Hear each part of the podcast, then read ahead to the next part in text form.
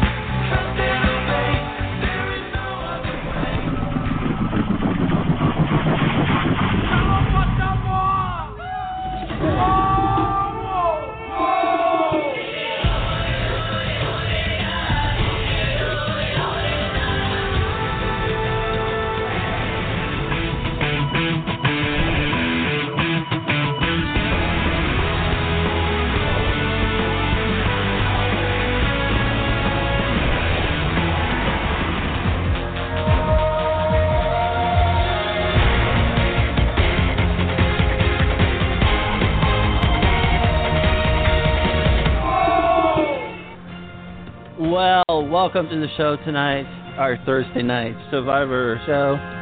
If you guys have a question on Survivor, you guys can call in um, three four seven two three seven five five zero six. Let's let's have a great show, guys.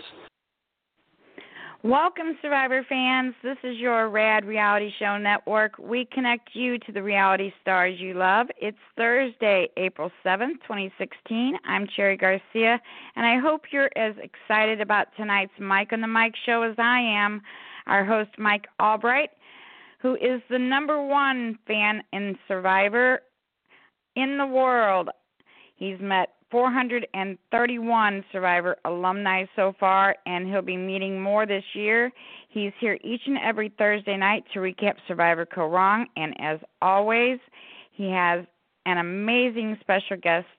And tonight we can put the word special in all caps because his guest tonight is someone that absolutely everyone loves. He's a survivor, and He's got his own heavy metal band. He's a wrestler. And if you've ever had the honor of meeting him in person, you know he's just an awesome person through and through. Of course, I'm talking about Mr. Billy Garcia from Survivor Cook Islands. I think everyone knows that. Um, now, if any of you have questions or comments during the show, as uh, Mike and Billy are chatting about Survivor Kaôh Rōng, Fans are always encouraged to call in and participate in the conversation. All you have to do is dial one three four seven two three seven five five zero six, and once you're on our switchboard, please press the number one key on your phone. That lets us know that you're ready to join us on air and you're not just listening to our show from our switchboard. So, is everybody ready to start talking Survivor?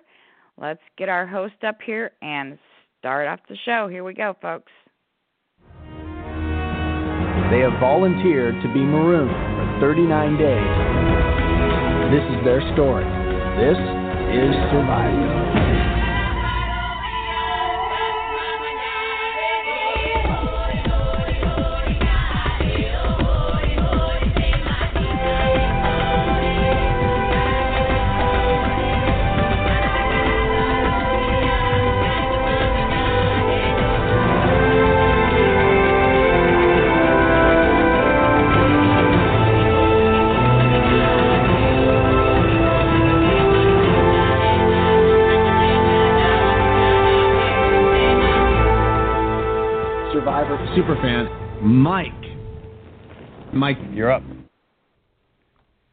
Mike, how was your day? Oh, pretty good. Um, I'm I'm almost I'm over um, four and a half miles. I'm getting back on it. I took a day off. I was feeling kind of crappy yesterday, so I I missed some work and I I had gone 17 days in a row walking five miles or more, and I only walked three miles yesterday intentionally just so I could rest and recuperate. And I'm back at it again. And my my uh my phone said it was it was not it was it had been drizzling all day here in Ohio, and it said oh it's not going to rain anymore. But while I was out on my walk, it started to snow. So Oh uh, my Mother Nature, God. Mother Nature's not being very helpful. So I got three miles in. We're gonna do the show, and I'm ho- looking to do probably two more um, afterwards. But yeah, it's been a pretty good day. Just uh, getting ready for uh, our Relay for Life event on Sunday. Hopefully, some of the local uh, tri-state area survivors can stop by for the great cause for the American Cancer Society. Sounds like a great cause to me. Oh yeah, and our group's usually one of the best. We uh we're a little undermanned this year, so we're going to keep our raffle tickets up where we raffle off one of our our last three person apartment here on campus, so that's extremely popular. So it should generate a lot of money and uh some individuals have. I got some help from Sash Lenahan from uh, Survivor Nicaragua donated, and one of my friends did, and I made some donations, and I've pledged to for every mile I walk, give ten dollars. So I'm going to try to do between 11 and 15 miles at the event, which has been reduced from a 15-hour event to I think a 10-hour event. So I'll have my work cut out for me, but I'm going to try to do it. And I challenge any of my listeners that want to match me for a mile. You don't have to do 10 bucks a mile, but if you want to do I don't know, 50 cents or a dollar, every little bit helps for the American Cancer Society. I know cancer's affected a lot of people. So Oh, just about everybody's had cancer affect them in some some sort of way. Everybody, you know, it mhm. just such a a horrible thing. I do want to let you know that your guest is on the switchboard, so Whenever you're ready. Billy wants to, well, yeah, we can we can get him in. And how's your? Well, we'll see how his day and your day are once he gets. uh, in. you don't want to hear about my day. Oh, I've heard part of it, but I don't know if everyone wants to hear. So. I don't know if they want to hear that day. But let's bring Billy up. Here we go. From Cook Islands, Mr. Billy Garcia, thank you so much for calling in, Billy. How are you? I'm doing great, thank you. Uh, I'm loving uh, New York City. Uh, the weather every day is different, so I never know how to dress, and I'm sure I'm going to come down with pneumonia because that's the way it is in New York.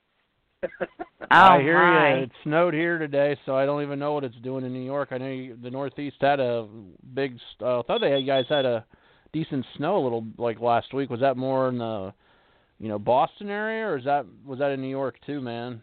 No, we had snow in New York uh, one day, and then it was like 70 degrees the next day. and uh, yeah, we're, we're all we're all probably going to come down with something. I know Michelle Wow. Costa in Rhode Island had eight inches of snow the other day. Dang. We didn't have any Like- inch accumulation here, but it was definitely spitting uh some weird snow. It was like little it was almost like baby hail. I don't know. It was just another rough rough walking day. But uh and Sherry's had a pretty pretty intense day. We won't dive into some of the stuff she's been dealing with, but uh Oh, yeah, God. well, Billy, how it's been? Uh, I forget the last time you were on. Which season? I, was it uh, Worlds Apart maybe, or was it back on San Juan del Sur? I know you've done this when I've been on. I s- frankly can't Yeah. remember. Do you remember which which installment it was? I do not remember, but uh, it's been a while. It's been a while. How are you liking uh, Kaôh Rōng? It's uh, not really a you know Probst is prone to hype seasons. He's not really hyping this one, but I I like it. So I don't know how you feel, but Yeah, I think the lower expectations makes it that much better because uh, uh, we're being surprised instead of anticipating. For sure. Uh, who um, going in? I guess before the season started, did you have any favorites? And now we're you know deep into the show, final nine. Um, they stay the same or they change? Like how? What's your vibe there? Well, my dark horse Sydney is still around, but all my other picks are gone, like uh, Liz and Peter. They're they're gone. Yeah, Doctor Peter, yeah. Who you know, Liz? Yeah, Liz was a cool. I that, something about Liz. I don't know. I didn't get a. I don't know. Just wasn't digging her. And Pete was. uh I don't know. I don't know who had more. I guess Nick was more outwardly arrogant than Pete. I think he was more unaware of his perceived arrogance, or at least what we got on the 42 minutes of the episode every week was like, my goodness, like what are you talking about, Doctor Baggenstos, or what? I'm mangling his name probably. If you're listening, Peter, I'm sorry. I'll learn your name in about five weeks in L.A. when I'm harassing you at a hotel lobby. Um, but yeah, so so the ones you liked were out, but of the nine left, who are you? Uh, I guess who do you think's got the best shot, and who do you think's got the worst shot? Uh, I think Tai is probably being set up uh, to win right now. Mm-hmm. Um, especially if uh, if the next two boots are Jason and Scott, then uh, really who's going to challenge Tai in challenges? Really, there's uh, uh, you know maybe Sydney, maybe, uh, but uh, yeah, if, if Jason and Scott go, then then Tai with the, with being the odds-on favorite in the challenge, plus having a hidden immunity idol, he's going to look pretty good to go the distance.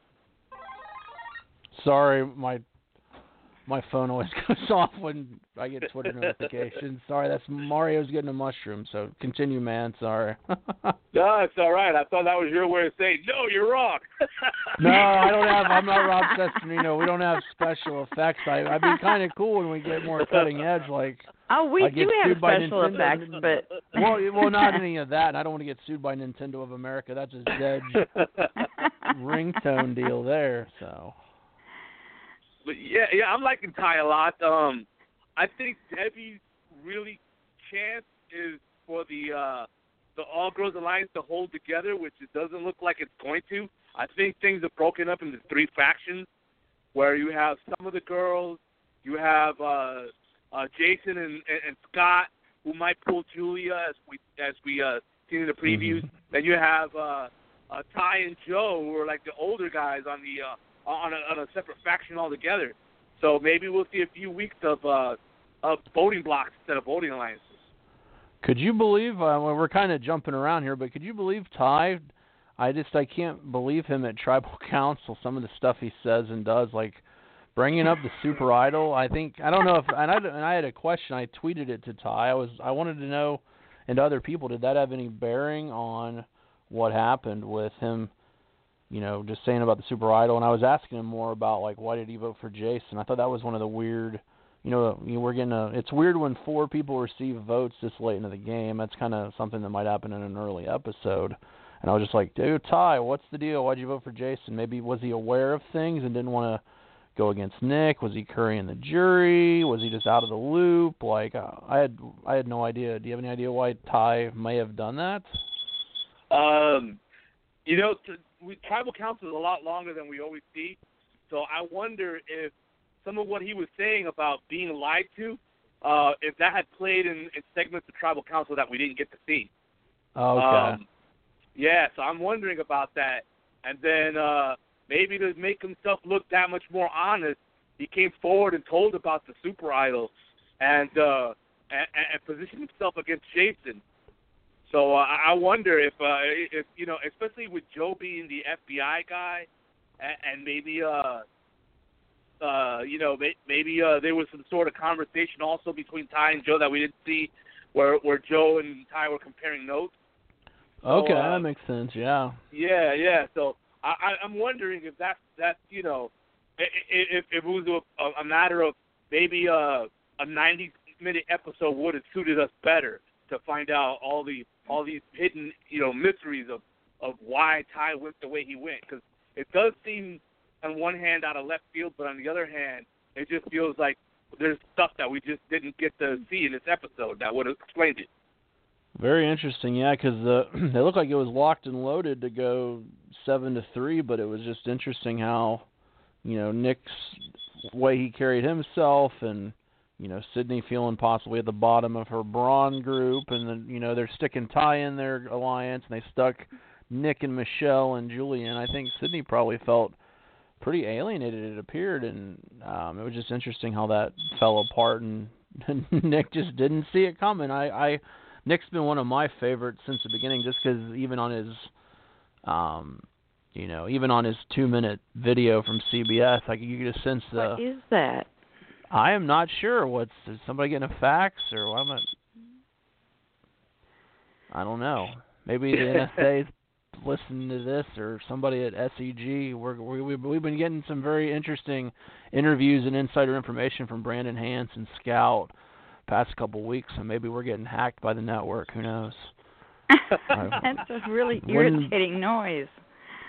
Yeah, I have no idea what that is. I'm on my landline at work, so I'm not even. It's not my funky cell that the tradition. Billy, my first season was my phone would cut out every episode. I'm on a landline too. Yeah. So who knows what's up? But uh, yeah. So we get the the episode opens up, and we've got the aftermath of Neil's exit. And you weren't here last week, Billy, but that had to be one of the strangest 10, 15 minutes of Survivor that I can recall. Have you ever seen anything or imagined anything like that, where the doctor comes out with probes and everyone's like, "Let's see your war wounds." What what what do you think of that? well, uh, I wish something like that would have happened on my season because uh, on, on my season uh, I got set on fire after the first challenge, and we got I got zero medical attention. They were like, "Yeah, he's alive." Oh All my right, god! Game on, game on. so yeah, but you know, this is season 32. I played season 13. A lot's changed since then. Um, people are getting wa- bottles of water now, and and all sorts of things that we never got. So antibiotics and everything. Yeah, because you said y'all didn't you almost drown too? Didn't the boat almost take your guys' boat out? It's too bad that that didn't happen after the the burning. It would have been more ideal for you. But it, wow, I mean, then no medical attention for getting caught on fire. That's a that's none. A, that's a, I, they changed my shorts because uh, my uh, my my the shorts that I was in fact uh, the shorts that I wore in episode one and in episode two are completely different if you check them out. Like if you check out the two challenges side by side, you'll see different shorts because the shorts I wore in uh, the first challenge were gone. They were done. Wow. Get So, those uh, screenshots wow. out, people, and put that on Yeah. Twitter and Facebook. The Billy Short debacle that we didn't get. There's more insider information. SEG. Hope you're listening. We got all of the dirt here on Michael and Mike. So. yeah. yeah, so uh, there's so much uh, me- medical uh, attention now this season, more than any other season I've ever seen. That uh, you know, hey, good for them. Sucks for everybody else that's ever played and never got you know so much as a band aid. yeah, I've been. I have third degree burns. Too bad. We were pushing onward. Well, look at this scratch I've got. Oh goodness, let's take a look. And I was surprised. Yeah, I like you know Tai was like he loves to show off his high crotch double wounds, but they they were healing up pretty nicely. And old Scott Pollard showed a he had a he had a really bad one. If that had been by a joint like Neil's, he might have gone too. And then Aubrey, that was a pretty nasty one too. But Neil, my goodness, he's got Mountain Neil on his knee, which that thing. That's the same thing that happened. Uh, wasn't that what happened to Penner on uh something, yeah, something like that. Uh, I think Neil's looked more nastier, but uh, I think Penner's uh, had a more lasting effect. Where he uh, he was he was in uh he was in uh like unable to bend his leg completely for like a good six months. Wow. So maybe that's the precedent they were watching out for. And his back one was no joke either. It wasn't. It was probably the probably the nastiest looking thing. Somebody called it Lord Voldemort on the Twitter scene. I forget who who said that, but it was you know that thing was nasty. But Neil went out ugly. and uh, if you, if you watch the Ponderosa videos, it was interesting. Uh, Nick was actually the first person to go to Ponderosa. They basically, it appears, they took Neil right from the hospital right to that tribal council. So, um, in some convoluted way, then I guess he went back because if you watch the Ponderosa videos, uh, Nick wanted to become mayor of Ponderosa. I found that funny and interesting, and he he took it really well. He's a, you know, he's got that cocky arrogance, but as soon as he got blindsided, he was just like, yeah, they they made a good move, and uh, there's just no like, I don't see this jury, you know, being quote unquote butthurt. I hope we'll see what happens down the road, but But Nick said he's still going to be arrogant even after he got voted off. well, he's always going to be arrogant. But I just I just appreciate the just the honesty with his arrogance. I don't know. It just there's no like and I think he's even amping it up just to be memorable, and I I think that's hilarious, and I bet the casting people had to love that. Just someone that was that that that that attractive with the that just arrogance and bravado. It's it's perfect reality TV. And then you get somebody more like Pete that's just kind of oblivious to how he carries himself. I think Nick knows knows exactly what he's saying, and he probably plans out most of those confessionals. So. Yeah, this cast is one of the most arrogant casts like ever. uh, it's like That's it's like true. yeah, like the it's like two thirds or or, or or or better say three quarters of the cast is like arrogant. And, Yeah. and yeah, it's it, and it's not just the guys. Like Debbie is pretty arrogant as well. She's yeah. I ex- I made the merge and I expected to like Debbie. You should see some of the confessionals people are saying about you. You made the merge, but you're rubbing some people the wrong way. And I, as somebody that's kind of busy with a few things, can you believe all the jobs Debbie's had throughout the season? I've I didn't even know there was a term for when they say your name and then your profession on the show. I guess it's uh I probably mispronounce it like a cryon or a or something. I probably missed Yeah. it. Yeah, but then Debbie's had, I believe, like fifteen different jobs that's listed on the show, and yeah. most sketchy of all is part-time model. I mean, I'm, you know, I've got my own distinct look, but I've never claimed to be a model. But I don't know. Fairplay had some fun with some pictures of Debbie. I guess he found on the interwebs, but Yeah, yeah. It's like it, it, I get the impression like Debbie can't keep a job for more than six months. Yeah, and then, like here, the water's safe. I'm drinking it, but then there's that whole controversy with all of the, whatever she was. That was even on TMZ. I was like, wow. So, like if I'm in the hotel lobby and she's like, "Hey, you want a bottle of water?" I'm gonna be like, "Yeah, I don't think so. I'll, I'll pass. I'm, I'm looking out for my health here." So, yeah, her arrogance and uh old Jason and Scott are very popular with some of the alumni when I, that I can see. Um, well, New York survivor that can't stand either of them, who's very opinionated, who needs to get on this show. I need to get old Eliza on here sometime. I think she'd have a lot to say about these people. But uh well, um I'm going to go back to kind of do this a little somewhat chronologically. We All right. can. Um so they get back and I I like the shout out Scott made to previously on Survivor, which um, as starting the POS group, I thought that was a we always get Jeff's shout out, but then we got Scott's shout out too. But he's like, it's okay to be sad and it's okay to be happy. You know, seeing somebody go out in a medical way, it's that's got to be. I mean, you went pretty early, so you didn't have to directly experience that, but I guess it's got to be really hard to see, you know, somebody you you go through the whole process with leave in a medical fashion. You've met a lot of the cast. I mean, post post game, have you have you ever had any conversation with anybody that was medically evacuated and what their experience is like differently than being voted out? Uh, yeah, yeah. You know, uh, uh, depending on how serious it is, some of them just make it back to the Ponderosa, where the doctor uh, treats them at the Ponderosa, uh, and then it's just like a daily treatment. But uh, there's been a couple that, uh, like Bruce, uh, had to go into surgery, so that was serious. So he Oh, yeah. went to a, a, a real hospital and uh, spent the night at the real hospital, and uh, uh, he just barely made it back in time to sit at tribal council as a jury member.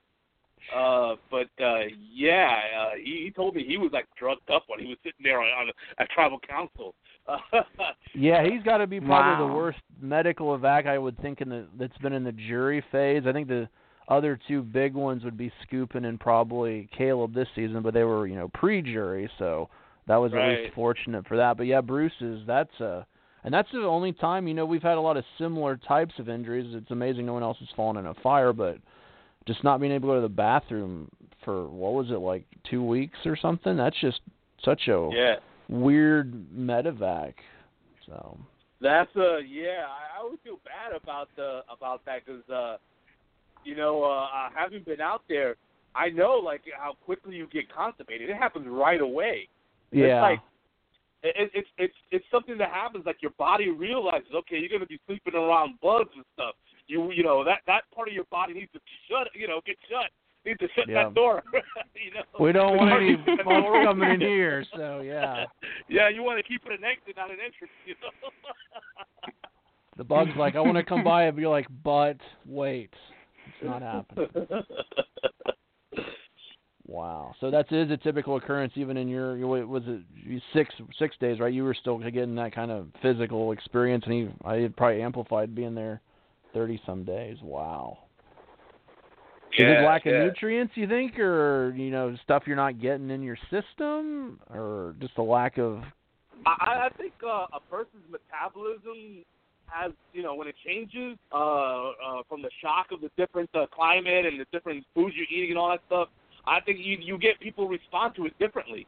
Some people Okay. slow down, some people uh, speed up, some people uh, uh, they get introverted, some people have no filter, and, and in Bruce's Mhm. case, it's like that particular part of his body shut down.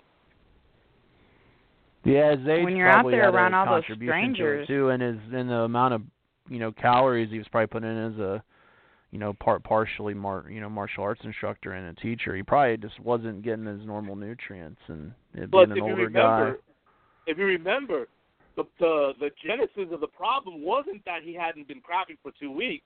It was that he won a food reward where they had this outdoor Panamanian barbecue, and he completely stuffed himself.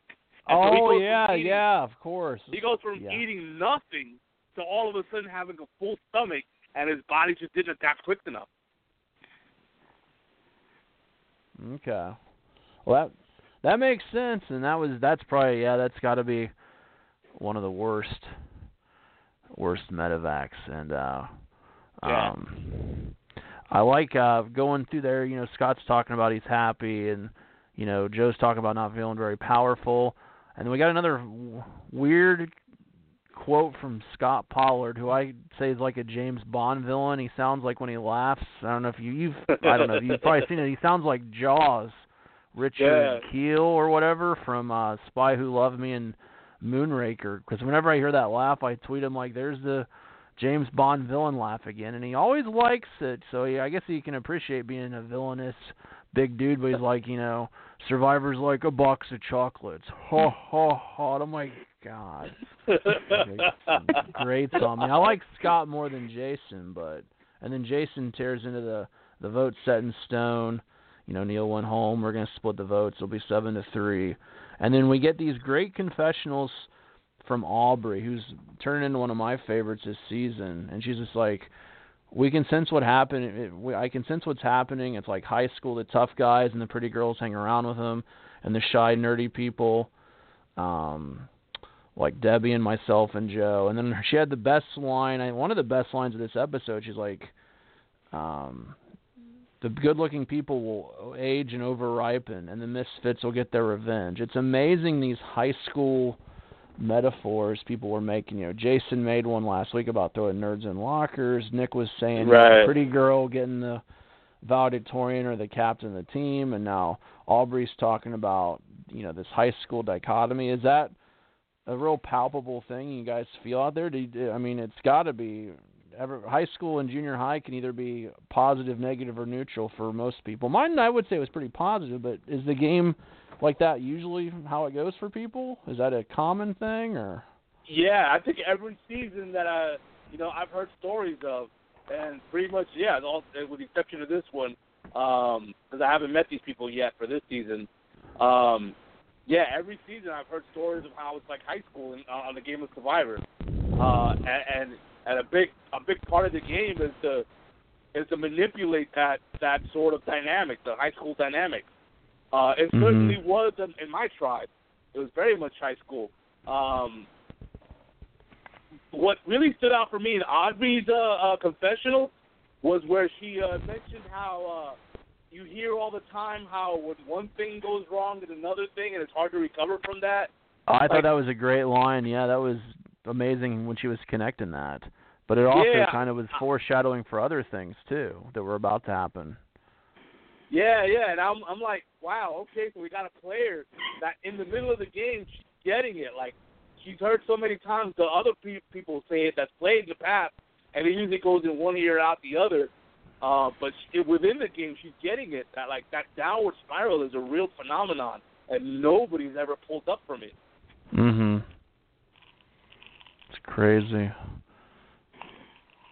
But I thought that was interesting. Her uh, all the connections are making, and I and I appreciate. You know, sometimes depending on who the people are, it's sometimes fun to watch. You know, dominant people that have the power, and but most of the time for me, it's fun to watch. You know, ragtag group of underdogs.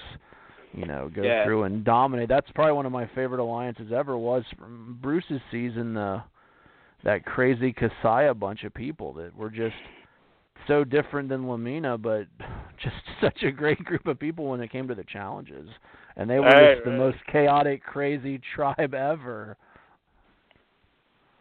No, I agree. I agree. That was a, a great tribe. Um, yeah, for sure. Like you know, the, a good underdog story is always great. Um, uh, and uh, uh, I, I, I, you know, I just don't see like, um, like the, uh, for lack of a better term, I don't see like the uh, jerks moving forward. Like I just see them Yep. getting getting picked off. Like, uh, uh, you know, uh, there's they're starting. e- Even though we got to see a little bit of their human side this this uh this episode, which uh, I'd Yep. like to hear your take on that, where where uh, both both Jason and Scott kind of opened up about their private lives. But, Right. uh, yeah, it sounded like that's maybe this is uh you know, the calm before the storm, like here's their humanity and now we're gonna obliterate these people that have power. It reminded me of Worlds Apart with you know, when they when, you know, Dan's trying to open up more and Will. it seemed pretty Okay. I saw the parallels there for sure. Yeah, I was kind of looking at it like the editor is trying to get the spotlight off of these two jerks, and we're eliminating a different jerk tonight. So, Yep. so Yeah, like it's not these two; they're humans.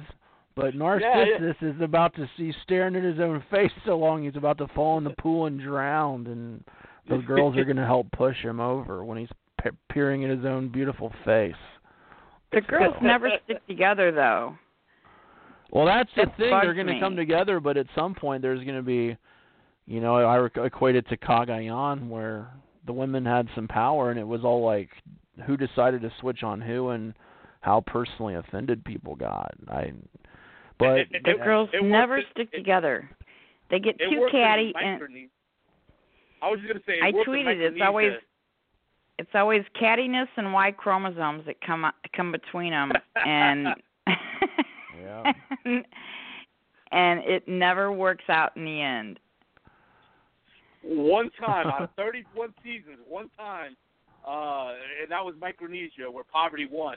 Uh, yep. That's the one time it worked out of 31 seasons. This being the 32nd, but uh, yeah, there's certain there's certain um, certain strategies that just uh, you know, it, it, all the stars have to be aligned for that strategy to work. But somehow people keep keep trying it. Like the throne challenge strategy is one of those things that the stars have to be aligned for it to work. Um, the all women's alliance is another one. There's, there's like three or four that uh, yeah. You, you you need you need all the all the things to fall into place for it to work. People keep trying them anyways. Yeah, Yep. it's a few and far between. Yeah, 16 and one world. Yeah, I would say those are usually it just doesn't work. Does Right, not right. work. Um, but it was neat, and Debbie kind of asked about what was going on, and I and I appreciated Jason's candor, even in the confessional with you know what he was talking about. That because that is a very you know, having a child with autism and you know, explaining everything Right. going on. And people kind of cued in, like Cydney, I think knew more than the rest. It's like that's an interesting time to say it. But even Jason's like, hey, I'm not going to use them, but if they ask me, I'm going to tell the truth. You know, and I, I'm that's appreciative. And he's going to need a lot of money. It was interesting. Scott Pollard, his family also needed some money, which I'm surprised he didn't have accumulate a lot of that in the NBA. But that was he's like they went, you know, focus on their family, and I went to the NBA. Just, it was it was Right, all they were all. Mormon and uh Yeah, yeah, being went with the church and and he's kind of atypical for your your your Mormon or Mormon survivors. Uh, I don't think many Mormons are a six eleven or you know covered in tats and the funky hairdos. I don't know if you've ever seen Scott's variety of styles he brought to the NBA, and I guess his big controversy, Uh, which I was when I was researching for the season, was I guess he thought a camera was off and said, "Dude, hey kids do drugs on the on the camera and it was going live and Oh to my gosh. for that, which is he doesn't you know no one's gonna advocate. I wouldn't think many people would advocate for you know hey kids do drugs, but I think it was just his funky wacky sense of humor. So I, I oh saw my god. I hadn't heard that one before. And real quick, I I was just searching down my list because I've got a retweet back, and Tai said everyone is wondering how and why. I think I'll just let the mystery be. Is a quote he put. So he's not saying any reason why his errant vote for uh, Jason. But I replied back like, "Well, can you tell me at the finale, Tai?" So hopefully, on the re- on the the season recap episode, I'll be able to find some information about you know what Tai was thinking. All right. All right, But, yeah, uh, because uh, you know I can understand why he wouldn't say. Because what if uh, it, it it works into the next uh, episode storyline or something? I What think that's good and smart, and I'm glad he's not saying because uh, if because I always mention Cagayan, it was crazy the stuff Spencer and Tony were saying back and forth, and it was just like, is anyone monitoring this thing? Because it used to be a big deal. You guys around on social media or even going to events. You know, when you guys came early to Tasha's Reality for Diabetes, that was a big freaking deal because that had Oh. never happened, and now people are, you know, all over talking on Facebook and Twitter and everywhere. It's nuts. Great, great, great point that you brought up because uh, me, Cecilia, Cristina, and Flicka broke a ton of rules to uh, attend uh, Reality for Diabetes while Survivor Cook Island was uh, was still airing. Yep. Um, yeah, I, I remember getting reamed like crazy uh, over it, and um, uh, yeah, uh, they uh, they, today today it's a totally different atmosphere. Today you could talk on social media. We were told I had to shut down all my websites, including my band's website. So uh, Yep. It was totally different different uh, environment back then. Yeah. Old school, new school. It's amazing when I don't know what the line of demarcation was where somebody's like, eh, whatever. I mean, it's just it's just weird how they had it on lockdown and then how things changed. But it was it was cool to get to meet you before the season. That was that was a lot of fun. And if I can get Tasha to not be nervous, we're gonna try to get her on here to talk about her event, which is coming up in June. And I'm pretty sure Sherry, you're trying to get in, and Billy's gonna. Billy, you're there right again for sure. I think. I think I'm picking you up, and I'll be there. Yeah. So Yeah, I'm I'm totally there. You're, aside you're from Roger, me- you're one of the most consistent at that event. I'm pretty sure. Yeah, yeah. I, I've only the only reality for diabetes I ever missed was the ones before I had ever been on Survivor. That's the only one. That makes sense. It'd be hard to, yeah. I'd love to see you again, Billy. I haven't seen you since um Toys for Tots. Oh, nice, nice, yeah. I can't wait. Yeah, um, yeah, Big Mike, if you're picking me up, uh, I, I think I arrived in Cincinnati like right after midnight. Damn, man. I got. Well, we'll see. I'll talk to Tasha about what's going on when I've got. That should be fine. Uh, I've got various airport pickups and your pickup, and I'm. I got to pick up Julia in Dayton, I think, with Rod. I'm not even sure what the hell's. I I got to get the list from Tasha. I'm just the driver and the flight sponsor, so I'll yeah, yeah. find out what's going on later.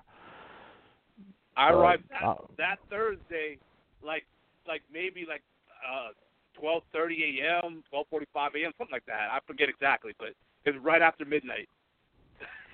I'll probably be myself or Ron to One of us. We'll we'll, we'll take care of it. I, I'm not a 100% sure because I think we're doing the the press in the morning, and then I'll Ah, run right yeah. from there to one of the airports, and then I'll be pretty much running around all weekend.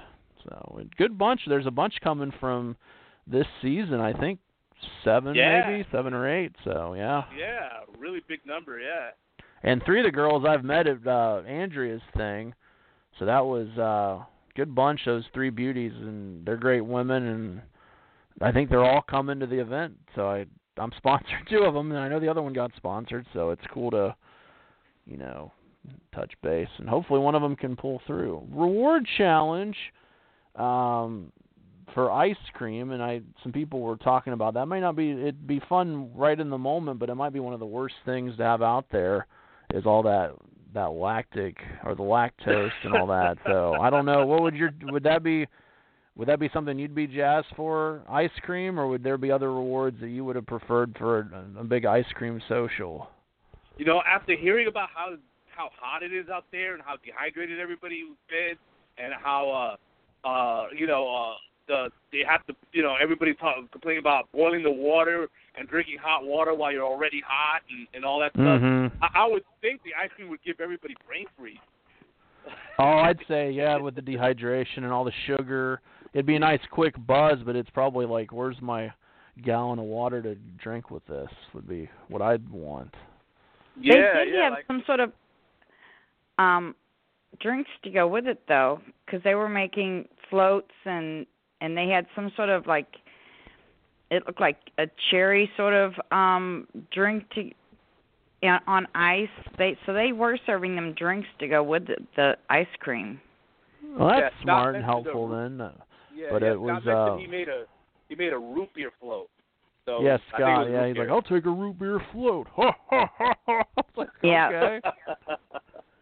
It was sugary drinks, but they were getting some sort of Liquid in there with liquid uh, to that. go with it. So Well, I loved it. The the sign said all the fixins, and I'm like, yeah, make sure they dig deep into the ice cream bowl too. Like, I mean, uh, I love that the show's got so many iconic phrases and all that, but I don't know if they really need to put all the fixins on the sign. But whatever, they, they could were have made so it the dig- the- respectful, you know. Of well, the most others of the people who, were, but then one of the people, I think he was trying to be respectful, but it was still rubbing people the wrong way when Jason was on the losing group and he's like, "It's okay, guys, you can get rowdy. You want ice cream." I'm like, "Is there anything else more passive aggressive you want to say? Because your women fell off about 80 times off their poles." Like, Jason was just hot. I think he wanted an ice cream bar and all the fixins, and he wasn't able to get any. We could have seen his beard covered in iced cream. if he could have held the pole up more sturdy, maybe the women could have stayed up on their pole. Yep, Jason can't hold his pole steady. That's the soundbite for this this week on Mike on the Mic. We should tweet that Sherry and see if we get Sarge on here next season. But you know who held his pole very rigid? Nick and Scott. They were not. I was surprised they didn't even carry him. I saw Eliza tweet like, "Why don't they do the iRice style where you?" And I've seen it done at the Houston charity event where you basically just carry somebody on your their pole. Um, a little innuendo there, not intentionally, but that would have been a better strategy. I think is just, you know, Scott and Nick grabbing the pole and just carrying Julie across. They could have even kicked their butts even f- faster and harder because it was just yeah, a blowout. Yeah. I, I was at that Houston charity and did that challenge, and I also did it in the Cook and or I didn't do it in the cookout, but it was in my season. It happened Um, there, yeah, Yeah, yeah. yeah. Um, I think I I, I heard in the instructions uh, that um, when they mentioned the instruction about going from one pole to the next, and once it's mentioned in the instruction, that means you have to do it. Oh, that's Uh, why they didn't do the variation. I didn't catch that. Good catch for sure. Yeah, yeah. So, so yeah, I think I think uh, so survivors got wise after running that challenge two times before that uh, they they need to make that a rule. I was trying Yeah, to then they remember would what have then they would have demolished him even worse. I was trying to remember what season it was that they did that challenge. Cook Micronesia Islands and Cook, yeah, I think. Yeah, Cook Islands and Micronesia. Well, I'm glad they're making sure they say rules like that to make sure that variations don't happen. It was I thought Aubrey picked a smart on paper. It looked like a pretty smart idea. This you know kind of a consistent group, It- but uh you know Julia's big and small group you know prevailed. Yeah, in, in the case of Aubrey's group, I was I, I actually uh, watched the, the challenge back, and uh, uh, Jason couldn't keep his his pole from slanting his direction. So Ah. even though the women were getting blamed, it was really Jason that you would think being the, the biggest guy on his on his tribe, like he would have the easiest time holding the pole steady. But it was just the opposite was true. It was always Yeah. the Right. pole that slanted in his direction. I agree. I yeah, agree. had Joe and Jason, and you know Joe's no spring chicken. I mean, he's a tough old guy, FBI guy, but that's you know a tricky thing to do with, and you know Scott's six eleven, and Nick's got to be. I don't. I mean, I don't have his height, but he he he's got to be over six four. I would imagine from when he stands by Scott. So. Right, right. Did you see when Yeah. Scott put all his feet on the, that platform? No, his feet took up the entire final platform, Yeah. and they all had to stand on top of his feet. it was like That was there's no crazy. place for anybody else's feet to go but on top of his. Yeah, was- yeah. That's like a what? A size sixteen or eighteen? Some some crazy number. it has got to be, I'd say 18, 19, yeah, something 18 I think is what somebody quoted before, so. Wow. God. Jeez. And so they go to the ice cream, they get the reward. Let me just make sure there's no good quotes we missed there. Oh, Debbie, more arrogance, was just like, it's an awesome treat, and I'm glad we won, and I'm not sorry for those losers. I'm like, golly, Debbie, like they carried Julie across, and you helped, but just the the arrogance. I Um, felt sorry for Aubrey when she had her uh confessional after that when she was crying and she said I just keep making more and more bad decisions. It's a snowball. It's the snowball Yeah. effect, and it's like an avalanche. I'm like, wow. But then when you know the end of the episode, it's that's even a better confessional because you know she was on the you know the bottom of her ice cream barrel, and now she's you know coming up strong, and she got the She's best a- of them. She's a cherry on top now, right? The cherry Yep. is on top. Yeah, she's a, she's on top of the pile of ice cream, which is I guess Jason. Who knows? I don't know. but and that's when they got into Scott stuff during that actual reward where you know he did all his thing and his mom's in assisted living. And he said she's kind of got inverse ALS and I wasn't exactly sure what that meant but I'm not sure. But she's not definitely not doing well and she needs help. So you know if Scott can pull through and win the game it'd be nice to help her out. But I I imagine he made a few dollars in the NBA even riding the bench getting that Yeah. championship. So um, but I like Julia still wanted to work with him at that point. Um, then they they were cutting over to the next day, and then they showed that poor chicken that should have been eaten like two weeks ago. Thai, I called it the Thai skinny ash chicken. I've never. Our American chickens are like our Americans, nice and plump and fat, and that chicken is just so weird looking because I I've- I've never seen a chicken that looks like that. Um, but they they like to cut to Tai's Tai's buddy. Does the chicken have a name? I didn't catch that. Does anyone know? I don't know. I don't know.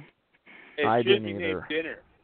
It should be dinner, but it's the leftover. That poor that chicken's been resilient because they didn't they eat one of the chickens or are both chickens around? No, no, they- they... ate one. They ate one, uh, and then uh, this, yeah, I don't know what they're saving this one for. It was pecking Yeah. out of their their food bowl when they got back from the challenge. And that's gotta be you can get like salmonella or something. If you can't lick a lizard, I don't think some chicken foot lizardy foot sticking it up in your Gross. rice bowl that can't be that can't be healthy. You know, with all these people with their gaping wounds with some chicken flopping around. I, I this is a They it's a don't have the dangerous best place. bathroom skills. Yeah. So they go fishing that next morning when when right after they show Skinny Chicken, and that's Julia, Michelle, Tai, and Cydney, and then there are the rest of the guys are strategizing and Joe's snoring, and I love and I don't know if Jason's just making up stuff about Joe, but he's like he wears hearing aids, and he left them at home, and I I guess that could be I don't know if that'd really be an advantage, but I don't know if that's true or not. I don't know if anyone has an opinion on that. Do you think Yeah. Joe has hearing aids, or would that be something that wouldn't be allowed a hearing aid? I don't know from con- No, there's- contractually.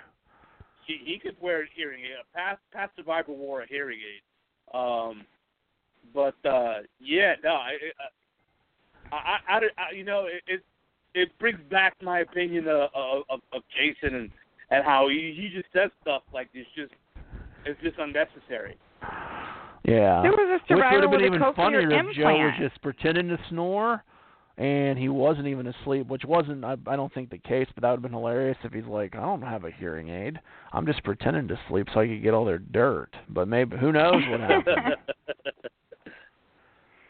but they come back and then immediately Nick goes to talk to Julia and that gets Cydney's senses alert and I thought that was just like it's just amazing the smallest thing that can happen and then she's like, "Well, next time you do that, make sure Nick's not the one that goes and checks because he, with his body language, everyone could tell what he was doing." And I'm like, "That's that's pretty true." So then Jason and Cydney, he had to go do some damage control and try to calm her down. And then I think Cydney had some of the, you know, some more of the best quotes of the of the episode. She's like, "Don't check me. You haven't seen me." And then you know, don't check me, boo. Like I was like, oh, you know, the this tight alliance of three, I think Jason and Scott, you know, let too many other people in, and that's going to be their undoing. Is Cydney was with them from the beginning, worked with them to get rid of Darnell and, um, oh God, Jenny and uh Blondie, Alecia. So I think they're going to seal their own fate on that. But I yeah, I, was, I agree. She was true to them, but now they're they're sort of leaving her out of the loop, and I think they're really gonna. I agree with you. I think they're gonna be sorry about that because she was loyal, mm-hmm. and she's a strong contestant out there. She's a strong competitor, and if she turns on them, I think they'll be sorry about it.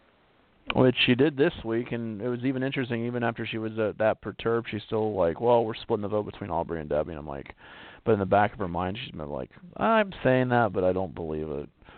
Um, so then a commercial break, and we go back, and now we're at the Immunity Challenge, and that pretty simple looking challenge, but that just looks like it's brutal. And I they didn't even I don't think did they say how long the final two went? Did anyone? I didn't catch. Forty I minutes. Watched it. Forty. Yeah, they went. They went past forty-five minutes. Forty-five um, minutes. Okay. Yeah, yeah. Uh, Rupert was uh, on Twitter saying he went an hour. so uh, yeah, um, I, I I just you know I was saying on Twitter that little feet dominate these challenges. This particular oh, challenge. Yeah, yeah. So I wasn't surprised to see uh, uh, Tai, who's the smallest guy, and uh, and uh, Cydney, who's the strongest woman, be the final two in this challenge. Because uh, just, you know, little feet plus plus uh, plus strong legs, uh, that usually beats uh, uh, in, in in standing challenges. It's usually what equates to wins. Yeah, and it was interesting. They did height adjustments, but it looked like the feet hold, the footholds are relatively the same. Which yeah, is, yeah. I, I imagine the height adjustment, but it was interesting the feet didn't adjust. And old Scott's big old foot was, he barely got his heels on there. I think. Well, well, on this challenge, we also had the uh, the food temptation, Oh which yeah. is uh, always always a fun thing. Um, but uh, we had a, a contestant, Julia, I believe, that fell off the challenge before Jeff Probst showed up with the food. Yeah, he went Yeah. after that huge tray of food and she fell off, and it wasn't even. It, it reminded me of Roger and Amazon. That I was, I was like, ha ha! You don't get any food, you sexist pig. But for Julia, it was like, oh Julia, you could have hung out just a little bit longer, and that was a nice pile of temptation that they got him with. Yeah. Uh, four four pizzas, brownies, drumsticks, six hot dogs, and cold drinks. I can't even eat that much, but that that sounds pretty good to me. Yeah, no, I agree, and uh, um, a little foreshadowing. The same something happened similarly to uh, uh, I forget his name, but he, he jumped off the challenge for wings, and he ended up being the one to go in a, in a you know, seasons past. Uh, oh oh God. shoot, I'm trying to remember who did that. Yeah, it was uh, the last blood versus water. Um, Oh Wesley? shoot. Wesley, Keith maybe? No, Keith stayed on and fought. It was um uh John maybe? I can't remember. No, no, But it was, in, you know, Nick didn't even jump off because he wanted to make sure the brains got out. But you know, Scott and Jason, Michelle and Joe all together, you know, dove off and you know dug in. And I wonder what would happen. I know some things that have happened on Big Brother when they're like, "You're on slop," and then what was that? Jen's like, "I'm not eating slop," and they got like a penalty thing. I wonder what would happen if you know Debbie or Aubrey or Nick or Julia would have eaten something. I what would they have just like yelled at him or not even shown it? Like, what are they going to do if you like? I'm eating a brownie. Like, I'm going to go do it. So what are you going to do? Is there anything you can imagine would have happened, Billy? I don't know. As a past player, something like that would it just that you guys listened You know, to what the if they just your, reached what over they and say grabbed a hot pretty dog? strongly? Yeah. Jeff is very outspoken, so he would he would come over and put a stop to it. But uh, uh, if he were to like grab something and throw it in his pocket, if if nobody, if only the the the players see it, then it's up to them to say something. Because you know Jeff is is is, is his head's on a swivel, looking back and forth. Uh, Yeah. But if you put something in your mouth, he's going to catch you chewing, and he'll say something. Um, he'll he'll find a way to penalize you, like you know, lose your vote at the tribal council or something. I guess eating a brownie wouldn't be worth it then, but it'd be funny to see somebody do something because it's never that is that's never happened. Or at least they've never shown it. And yeah, you would have to. I, I would say if you're going to try to cheat like that, you stuff it in your pocket and hope that uh, nobody calls, none none of your own tribe mates call you out. because they'd be more likely to do it than production. I would think like if, hey, I jumped off and lost my chance, so and you jumped off later, so put that pizza back on the plate because I'm eating it.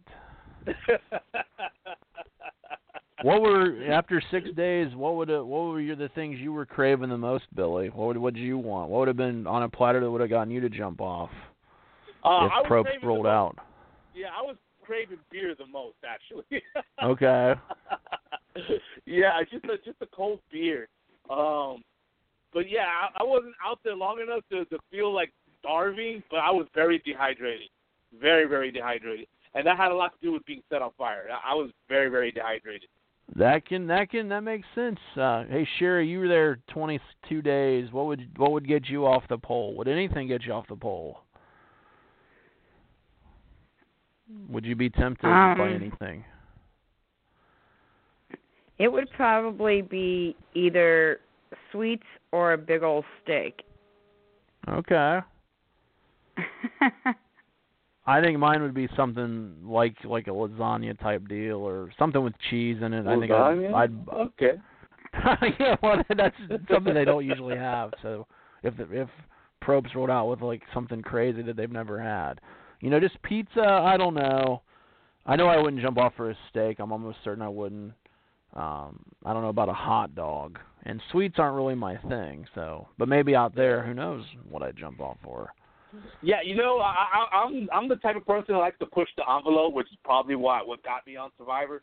Um, I, I, I- in the old days, Jeff used to ask what would take get you off and uh, of the of the get you out of the challenge, and that's how we got the old peanut butter and chocolate moment.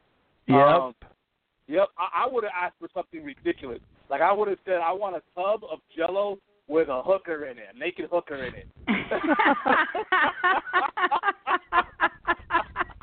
J E L L O. Yes. I'm never gonna be able to look at Jello the same again, Billy. This challenge is brought to you by Bill Cosby. Yeah. The Jello pudding pop. Yeah, it'd be that would be. I'd probably jump off for Jello in that scenario. Not very sanitary. It's kind of like your chicken run around camp. I don't. Hey, where's that? j- That's some that Jello. Where's that Jello been? But yeah, that could be a I'd perk. like it to could see be a, Jeff's face if you would have said that to him. And who would be in there? Like who's would that? Who would be the person that's in the Jello? I don't. I don't think they have hookers on. I mean, they're in some weird shop like Cambodia. Maybe it would have been the most likely place. I don't know. Or Thailand, Survivor Thailand. I don't know. You know, it's the oldest profession, so I don't think it matter what country you're in. I think they'd be able to find some. Yeah. Well, somewhere down the road, if we ever, I hope they never go back to Cambodia. It's just too crazy of a place. But if they're ever in the southeast, I'll make sure I, I'll mention it, Billy, if I go on the show when I get in more shape. I'll, I'll make sure I mention that for you. Hey, I need I a can't wait to see Jeff's a face pool of when you Jello. say and that I'll be one. like, no, I don't think so. You can have a cup of Jello from the commissary, but not a not a pool of Jello. Um, so then they battle it out. Debbie misses the food, and then Aubrey. It seems like Probst was working her mind, and she just kind of was like, ugh. And then as soon as they're gone, you know, Nick just dives off, and then the battle between Cydney and Tai, and I that was a little Tai. I mean, he's a little guy, but he he was talking some mad game up there too, and I think he might have psychologically gotten to Cydney. I'm not sure. I think she may have been too strong for that challenge too. But I just found Uh, it interesting that he worked her over and she did break. Yeah, I also think she had a good poker face. I think she was a lot worse off. She let on. That could be the Once case he started too. chanting to Buddha, I think he got in her head. He was in the right part of the world for that. That's for Oh sure. yeah. And it was neat to they of all the stuff Tai says it's a little under, hard to pick up.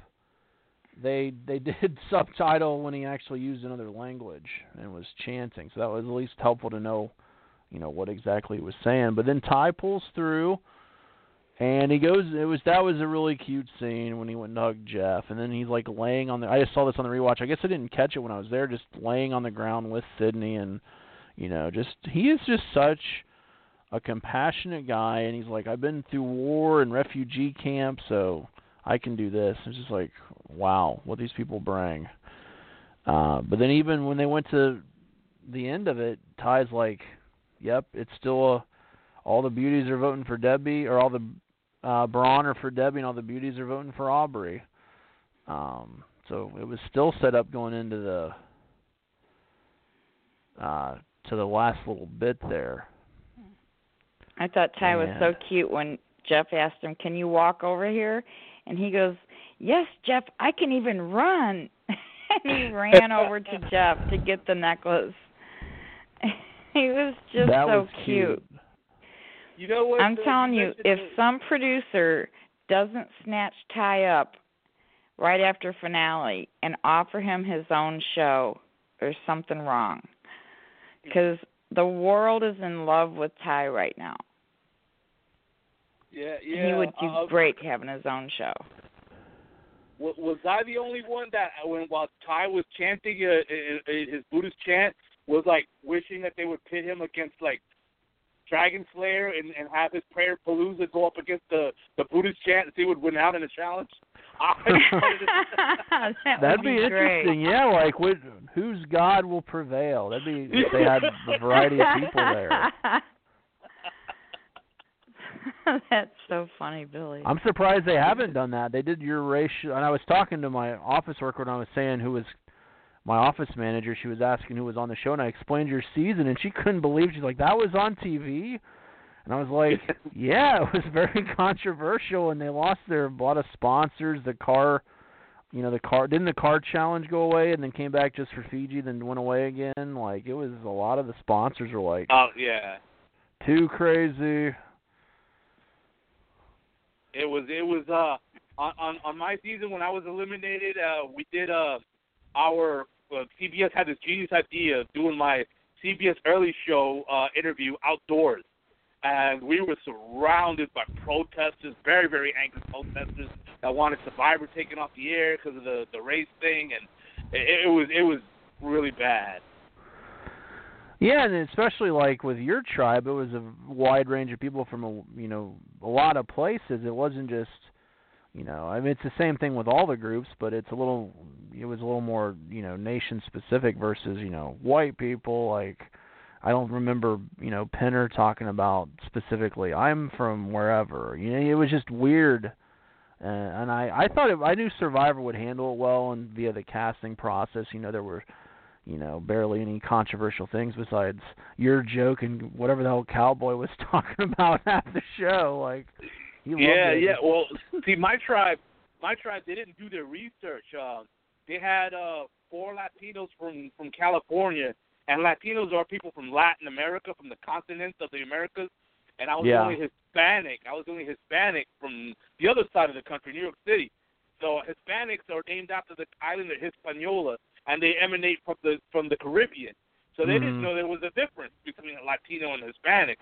So you know, having having me in that group is a lot like if the white tribe were all like four rednecks from Alabama and like two from Canada. A city like slicker, that's yeah. how different it was.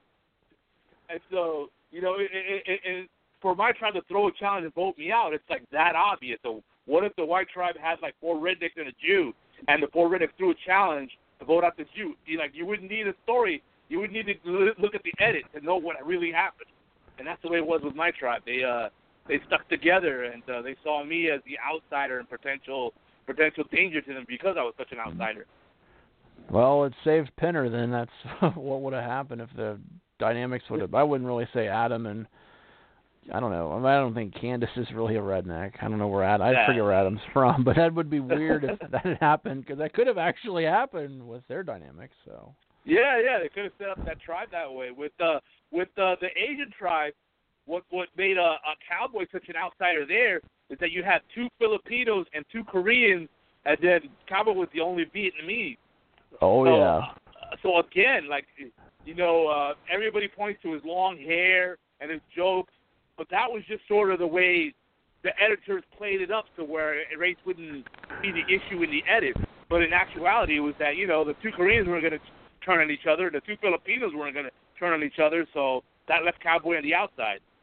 Hmm. Interesting stuff. Yeah, yeah. So that's why I don't think the race idea isn't going to ever come back from that lesson No. that they learned. But you you know the the occupation idea, uh, we already had like like uh like blue collar, uh, white collar, and, and no collar. I think Yeah. they, they might take the occupation a little further, and you know have have uh like people in the entertainment industry versus people that are like in the factory workers or whatever. They might do stuff like that in the future. But Yeah, because Brains, Beauty, and Brawn kind of does the same similar thing. It's the same Exactly. kind of your brain's kind of your white collar kind of, and Brawn can sometimes be your blue, and yeah. I've I'd be curious if they no do a yeah. political division. That'd be something, especially with the heated political scene we're in now. That'd be kind of crazy if it was like right versus left. I don't know. Wow, yeah, yeah, conservatives versus liberals. That'd be interesting. Um, yeah, uh, yeah, that that that would be a, a better battle, I would think. Um, but yeah, there's there's other ideas that they could do. Um, but uh, uh, uh, I don't see them ever doing the race thing again, and I don't see them ever doing the religious thing for the same reason of the race thing. Yeah, that's just too Yeah. contentious and yeah, and that's already been a big factor when it wasn't even intentionally, just who they happen to get, like South Pacific. Yeah, Brandon was talking about that when he was on. That yeah, well, the protesters come out over that stuff big time. oh I know yeah, on season 15 of Big Brother. There was oh you know, yeah, that was uh, I can't was believe some- remarks were made, and the protesters were just everywhere.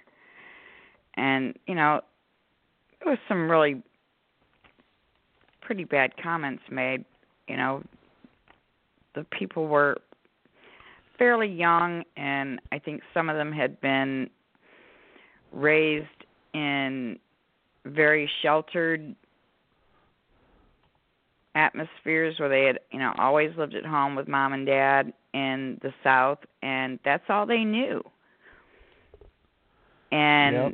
A lot of ignorance there for sure. I didn't think there was some, you know, Spencer maybe I think was just just trying to be c- crazy and colorful, but I think Gina Oh, Marie yeah. and um, oh God, I even Aaryn. use her pick. Aaryn Aaryn, was yeah, just was the, the one that naive, really got hit the worst yeah um those two girls i think really hit some sore spots and man the protesters came out hard but i've i've watched Aaryn and Gina Marie both really turn themselves around big time. Oh, she And- was super sweet. Gina Marie in New York got to meet her. She was yeah, she was really nice and really friendly. The Oh, dude yeah, she was and- with was built like a brick shit house. That dude was ripped. My wow, he was a big meathead. I don't know what his name was, but he had like turned 25 inch around. arms. Aaryn is getting ready to have her first baby, and she's doing all the YouTubes now where she's sharing her entire pregnancy on YouTube and she's Oh. just a doll. So so beautiful and she's really learned from all her mistakes too and you know they're both beautiful women and they really did learn a lot Mhm. from you know their mistakes that they made on Big Brother and they grew from them. And you know that's what that's what matters is you know when you make mistakes it's how you handle them and how you grow from them. And i think both of those women learned a lot and they really grew from their mistakes. And Oh yeah. so i i certainly don't think cbs will be doing anything that will invite that kind of thing back on survivor where anything race related will come into play they've had enough of that um, well, it even undermined Fiji because uh one of the honkies couldn't hack it, so that poor girl, and then that messed up the second racial division into the haves and haves not, and I think that's why Fiji's so maligned is, you know, Mel- not that Melissa great of a season. McNulty is her name. Huh? Melissa McNulty is her name. Melissa, I well, sorry, I, I just wanted to be racially insensitive to my own group. Uh, so yeah, she's definitely not a honky. That's a ancient term for Caucasians. But yeah, I'd be fascinated to meet her actually and talk to her and get to know her. She looks like a Oh. lovely woman. I I don't know. She I love she I'd love to meet her, but we'll see. Yeah, I haven't I haven't met her either. I'm curious as well. Big Brother actually had to put up a disclaimer for the first time ever on season 15 Ooh. um because of of the situation and that really turned things around um when you have to start putting up a disclaimer 3 times a week because the show's on 3 times a week saying you know the content isn't of you know CBS or whatever, and oh, it was just a huge disclaimer before every show. Um, Mhm. yeah, I I think they'll stay away from any of that.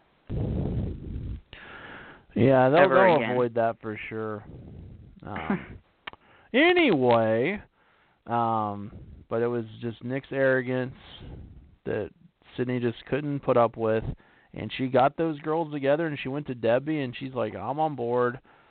And you know, Cydney's like, "I want the girls to stay close," and they got with Michelle and Julia, and they were feeling it, and then it just all came together and I just was amazed that they were able to piece everyone together even Joe um and one thing that was a great tweet that I saw that Nick was the fourth person this season and it set a record I guess for the first time going to tribal council for four people to go and he was the fourth. And if it had happened to Julia I maybe if it had happened to Julia when she went for the first time it would have set a record. But Brian Corden from Guatemala put that out there and I definitely gave him a shout out. So I wanted to mention that that, that was a interesting stat that you know I didn't, I didn't even catch up on. But uh Wow. yeah Well, let me ask you, Mike. Don't you think uh when Nick went to Aubrey and uh told her told her that they're going to split the vote and that it's going to be her and Debbie and that if she's smart she'll put her vote on Debbie? Didn't um didn't giving his entire strategy his his alliance entire strategy pretty much set him up for this uh this elimination? I think so. I couldn't believe he was that that pompous to do that, and I think he just likes to manipulate people, and that was his own, you know, character that did him in. He just basically said exactly what was happening, and Aubrey and Debbie were already united, so it'd be hard for her to vote for Debbie even to protect herself in a you know close vote. But then just getting all the women together was pretty easy, and then Joe got on board for this vote. It wasn't like the one where you know, Aubrey switched her vote, and that made Scott mad. Uh, it was neat to see them all band together in a in a weird six. To, uh, let me get this stuff. Six to six to two to one to one, which another funky, funky vote. But yeah, I can't believe Nick telegraphed it that that way, and then all the women came together and you know knocked him in, and Aubrey had another Uh, sorry, I'm getting notifications. Um, Aubrey saying I'm running around like Cochran's dream girl, and I was like, now that's an interesting quote. That's some. That'd be an interesting pairing. I have no idea what Johnny Cochran is up to now. I don't know Aubrey's situation. That would just be a weird nerd super idol romance. That'd be crazy to. Um, I Let- think she's on the East ask you a Coast and. Cochran's on the West Coast. That'd be very fascinating though if those two were together. He'll probably be at the finale, so I'll keep an eye out for that. All right. I have a question for both of you. I had a feeling that Julia may have voted with the guys until she heard Tai talking about the super idol. And they kept cutting the camera back to her and showing her face when she was hearing about the super idol. And I'm Uh, wondering if either one of you had the the same impression that she may have been leaning toward voting with the guys until she heard about the super idol and realized that she wasn't being fed all the information and decided to stick with the girls. Yeah, uh, Debbie kept pointing out to Julia that somebody's on the bottom of their alliance, and he, she kept throwing those comments towards Julia. And so I think that you know I think she was the one person in that whole scenario that was still on the fence. I'm glad. I just wanted to see if anybody else felt that way because I felt that Julia was still undecided at tribal and sort of leaning toward voting with the guys until she heard Tai talking about that super idol and you could see her face like oh my god there there's a lot of information out there that I wasn't privy to and I am on the bottom. You know, there is stuff out there I don't know about. And you could just see her face change. And I think that's when she decided to stick with the girls. And I just got that feeling. I just wondered if anybody else had that same feeling. I think it was in her gut, and I think that that solidified it. But I think the dealings on the beach probably were more potent. But that was maybe just the like, well, I was gonna do that. Now I'm definitely going to because I just I think that was just like, yeah, that's my take. Is I think she was getting some of that earlier from Michelle, maybe, and Debbie and Aubrey. So. I don't know. I don't think it all happened at Tribal, but this this has been a season though where a lot of stuff has come off at actual tribal council and not plan like a day or two or that afternoon or evening. So maybe she did, but I think there was I think the I think the majority of it probably happened before they got there. And that was just like, oh yeah, that's going to make me continue with what my choice is. So Yeah, that's, that's yeah. my take, but All right, fair enough. But uh, we uh, we uh, since we're we're leading into it, we're leading into the uh, the uh, what we're gonna see from next week. It looks like she's uh, definitely somebody who's flip flopping. Like she's still on the Yeah. fence. Yeah, I think she maybe was fine with nailing Nick, but I don't know if she's gonna come back and maybe help get another couple brains out before she wants to go back. And then um I couldn't believe the you know the the two cockiest people are so mad that they got played. They're gonna hide the axe and the machete like like another actually- school analogy. I mean, it makes sense, and I would I would I might do something similar, but this this makes me ask you a question, Mike. Um, Tai, they need Tai for the Super Idol to work. He he not only outed that idea, he voted against Jason, and now they're they're it looks like they're going to employ a type of a strategy that Tai is not the type of person that would ever go along with, which is to starve the women. So do you think this is going to alienate Tai that much more and isolate Jason and, and, and Scott that much more? I I think that could be the that could be part of it. I think that if they do anything like that, I think the Super Idol will work. Him saying about it, and maybe he's getting leery of them. I still think it's his best bet to win, though. If he's against Jason and Scott, that's like a dream scenario for Tai because Jason's just alienated people, and Scott's too too affluent. But I think their behavior and the way he the way his you know mantras are, I don't I think he could go against them. Yeah, that's my feeling. My feeling is he would never go along with starving the women, and he's already set up to stand against them with the way the last tribal council went. So, uh yeah, I'm thinking maybe maybe my pick to who's sitting at the end might be might be Tai and, and Joe maybe, or or or or Tai and one of the girls that are kind of not really it, it, that much into the uh the edit you know the like uh, like uh like a uh Michelle Michelle like, maybe or yeah. yeah yeah Well, people are saying that Aubrey's got a good shot with some of her her editing that maybe she somehow keeps pulling through and does enough to yeah she would you know, sit make next an to impact. Eddie, Or Cydney, yeah. uh, I, I don't know. She was my dark horse pick, but I don't know. After that, after after uh, going paranoid and, and erupting like a volcano, that's usually something uh, uh, uh, an eventual winner doesn't do. Yeah, Yeah. that's true. She is a little volatile, a little controversial there. She's your dark horse, but we'll see how that pans out too. I don't know. We'll we'll go. Sorry, I had to. Very. Should we get some good sound bites from this episode? Increase Yes. our viewership, so or listenership.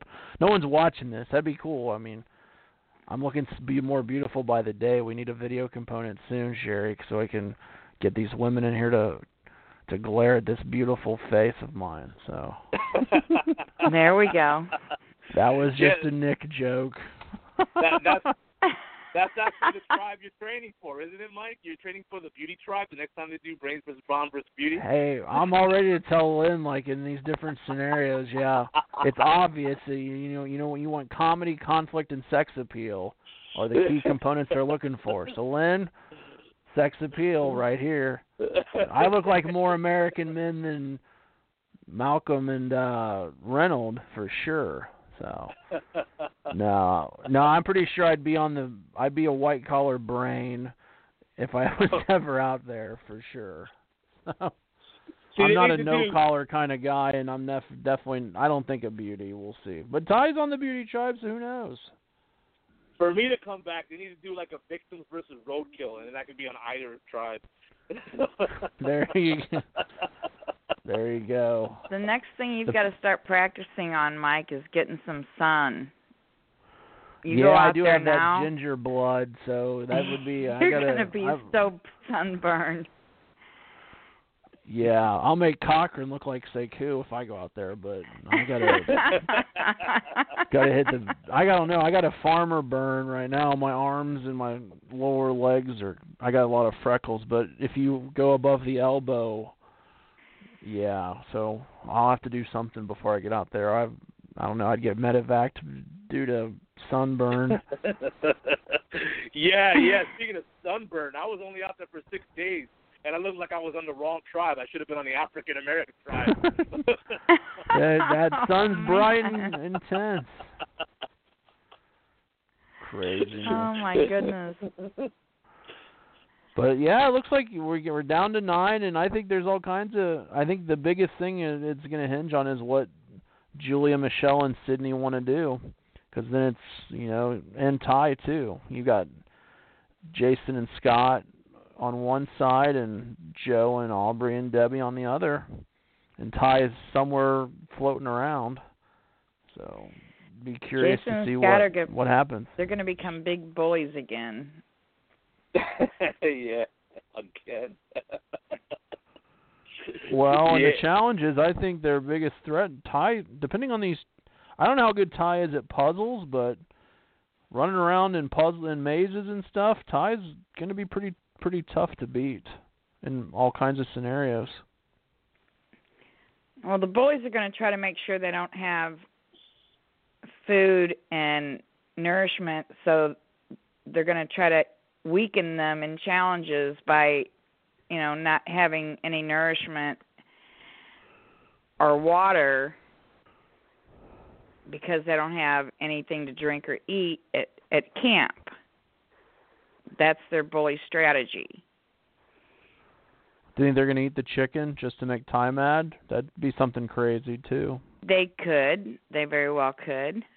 You know, they they have a bully mentality when they get mad or something ruffles their feathers and they just might defeather the chicken and eat it just because their feathers are ruffled and i could certainly Hopefully see they that don't bury happening it with the hatchet and the machete. That would that wouldn't be good. But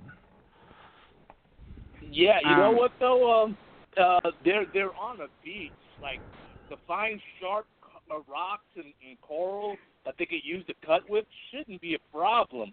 So uh, it, it all depends on how much how much uh, outdoor knowledge uh, the the uh, the the remaining people have as to uh, whether or not they the hitting, hiding the machete and the other tools is going to affect them or not.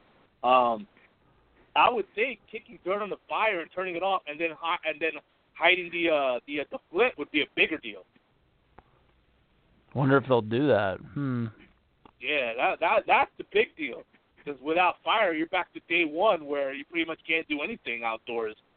You know, to, to, to nourish yourself or to hydrate yourself. right so we'll see what they how far they push their their bullying but it seems like they were they were laying in the the uh hut or the the camp just you know sort of taking it over and laughing at you know the girls you know and their enemies because they basically had nothing and Mm. Yeah, yeah. So yeah, I think I they were think, trying to trying to weaken them so they didn't have any you know any strength at, at challenges and if they if they take it that far i think people that even they didn't plan on turning on them might turn on them Yeah, I, agree with that. just yeah I agree completely. And I'm gonna go on a limb here. I'm gonna make a prediction since we haven't done any predictions or anything yet. Uh, Okay. gonna say- let's hear it All right, I'm gonna say uh, twofold that uh, Tai sets himself up to be a hero, being being uh, that he's a, a a landscaper, somebody who works in the outdoors, and uh, he'll be able to to, to feed and, and, hydrate the women without all those tools, uh, just from his knowledge of of Hmm. just uh, being a gardener and a landscaper and all that. So he's gonna play. He's gonna play himself as a hero, and uh, i and like uh, it Even even regardless of what Julia does, whether she sticks with the guys uh, or not, I think uh, there's enough women that, are, especially led by Debbie, who's very uh, who's uh, very opinionated and very feminist. Uh, you know, Debbie and and, uh, and Cydney are very feminist, so they they're gonna turn against uh, Jason and Scott, and I think uh, that we're gonna see the beginning of the end of Jason and Scott, and the and sort of the setup of how Tai wins. That's my prediction. I I like, like that makes it. sense, and they're gonna maybe he'll tell them they'll make a super idol, and then they they expect to play it after the vote, and then Tai screws them over, and that's what cinches Tai's victory. Yeah, Because the probably. jury loves it. Tai basically tells them to f, f off. like you guys are not gonna get my idol. See ya. Yeah, I agree. That's that'd be that'd be awesome actually. that would be epic And I don't know any spoilers, but that would be amazing if that scenario happened. He's so nice, so I don't think he'd do it in a malicious way. He would just be like, "You're not gonna get it," just because he's gonna. Yeah. They're gonna do something like you know Debbie did with it. There, his alliance, where she forced herself on him. Um, and I think that's what he's gonna do. It'd be great. That'd be great TV, especially if it's like at the final five or something. But it's probably gonna be sooner than that if the wheels are turning. yeah, it, it, it's it's definitely coming coming down to a, a good ending. Um, and and, and uh, what I like about this ending is that we're at least I am I'm rooting against people as much as I am rooting for people. Yeah. yeah i agree with you there billy Totally. Yeah. I think that's a great scenario. Yeah. I don't I I like Scott more than Jason, but I don't want either of them to win. I don't want I don't like Cydney to I don't want Cydney to win. I don't want Debbie to win. I I don't want Joe to win. I like Michelle, Julia, Tai, and uh, Aubrey. So if one of them All can right. win, I'll be happy. Fair enough. That's good. I'm totally rooting for Tai. Though. Tai's you probably tell. Tai's Tai's a good dude. I love I love him to. he's still my favorite, but you know Aubrey's right up there. So. I honestly need to be any think Tai should have his own so. show. Everybody has fallen in love with that guy, and I'm telling you, if he got his own show right after Survivor finale, it would be an instant hit. Yeah, I hear that. The guy has gotten just a huge following from Survivor, and he would have an instant hit on his hands if some producer gave him his own show right after Survivor. I mean, he has he has that kind of personality where he has enough following from Survivor to get it started, and look how many people have just fallen for him on Survivor. You know, people that gave a show the show a shot would fall for him as well, and he would have an a, a great show. Um, everybody who gives him a, a chance and, and meets him, in, I mean, even through TV, just loves the guy. He has that that personality that draws you in, and I think if if it was set up right, he would have a great show on his hands. Whether it be you know about how to take care of you know landscaping and do you know do what he he does best at you know on the outside or whatever. I think he would you know have a great show, just because of who he is and how he r- interacts with people. Best All of right. luck. I hope he, I hope something happens for him. He, uh, I always look forward to meeting all the cast, but of the 15 I haven't met from the season, the one I want to meet the most is Tai for sure. Just he's just Yeah. such a great dude. So, All right. But uh, Well, well, Next week looks say- like it's going to be a great show too. So yeah, be we'll back line up some other week. awesome alumni to get in here. I'm not sure who. Um, I'm not even going to mention the person I mentioned two weeks in a row. They're getting their their stuff together, and hopefully they can make it. hopefully they can make it this next uh, Thursday. If not, we'll well I'll keep uh, keep beating the bushes and find some people. I may even reach out to some people that have been voted out because I don't think CBS or SUG has given me any flack thus far. They won't confirm it or deny it if we can do it. So I may reach out to some of the folks that have already fallen that aren't on jury. I definitely don't want to talk to anyone on jury. I don't. I just don't want to push the envelope with the network. But I'll definitely talk to some of the pre-jury people and see if one of them wants to get in here and talk about what's all what happened. So yeah, there you go. Nice. Billy, thank you so much for coming on and chatting with us tonight. Oh, my pleasure. Thank you so much for having me on. And uh, everybody on social media, check out uh, my social media and donate to my fundraiser for the Juvenile Diabetes Research Fund. congratulations for hitting the the the 250 mark, and hopefully you can double that or do even better. So I just saw that hit today. So Oh, thanks, thanks. Tell everybody how they can reach you. Give us your Twitter, your all your your um contact information. All right. On Twitter, it is at Real Billy Garcia. On Facebook, it's uh, uh, face, uh, Survivor Billy Garcia, and same thing with Instagram. Uh, same thing, Survivor Billy Garcia. Awesome. there you go. So go and donate. Make sure you donate anything you can for juvenile diabetes. It's a great cause, and Billy's been supporting that for how many years now? Since 2006. Yeah, there was a bit of an interlude when it didn't 10 happen, years. but he's been pretty consistent when it's happened, and he's been a reality star. His butt's been there, so he's he's uh, the only one that's been there to more is Roger, just because he's old old school. So you called him old. I didn't. hey, I'll, old Kentucky Joe's a good dude, and he knows he knows his uh demographics. But yeah, Roger's a good man. He was the first guy survivor I met, so I always have mad Nice. mad respect for Roger. All right. But thank you so much, man, and uh I'll see you in How's what? the band going, Billy?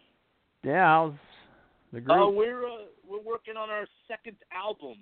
Um, yeah, we're we're in the studio. Uh, we're down to the last four songs. Uh, and uh, once we uh, work out those last four songs, we go into the recording studio and we record our second album. So we expect it to be released uh, towards the end of this year. Wow. How exciting. That's really cool. You'll have to thanks, come thanks. back on and let us know when you've got that done so we can Oh, promote thank you. for you. Thank you. Thank you so much. Yeah, I would love to do that. Are you still wrestling? Uh, I haven't wrestled in a, in a professional wrestling match in a couple of years, but I've been uh, uh, uh, working on my judo and um, the the idea of uh, of going back to competing in judo. Uh, um, I've done judo and Greco-Roman wrestling in the past, and I'm a national championship silver medalist in Greco-Roman wrestling uh, in 90, 1997. And so I kind of just want to do it before I get too old to be able to do it anymore. So yeah. Sweet. Always I forgot busy. that. I have no more data on the cast. I forgot about that. Yeah, cool. I totally forgot. Well, I can't wait to see you again. oh, thank you. So I'm looking forward to seeing you in June. Yeah, that's And I can Reality- finally meet Cherry, so it's going to be a fun, fun time. Yeah, yeah. Reality diabetes, reality for diabetes in uh, Cincinnati. So uh, for all of you guys who, uh, who want to come meet survivors and big brothers and amazing racers, get a hold of Tasha Wilkie on Facebook and uh, or on Twitter, and and uh, she'll give you the lowdown on the information to that event, that great event, a reality for diabetes. Oh yeah. I probably given All it right. more than any other charity, so I, I love it. And we'll get her on here if I can get her to talk for an hour. We'll see. She Tasha's a, you know, I don't know.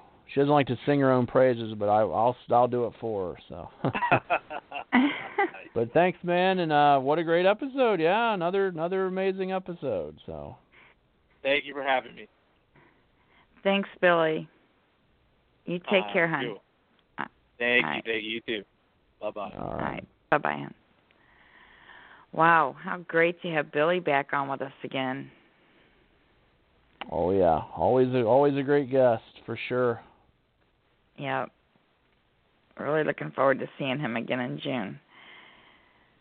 I met him up in Toys for Tots. He came in, I believe, by bus up there. Um, Mhm. He'll get there to whatever your event is. So yeah, he's he'll he'll he'll he'll make it work. Yeah. That's been quite a few years ago. I think it was the very first one I went to that he was at. Which was quite a few years ago.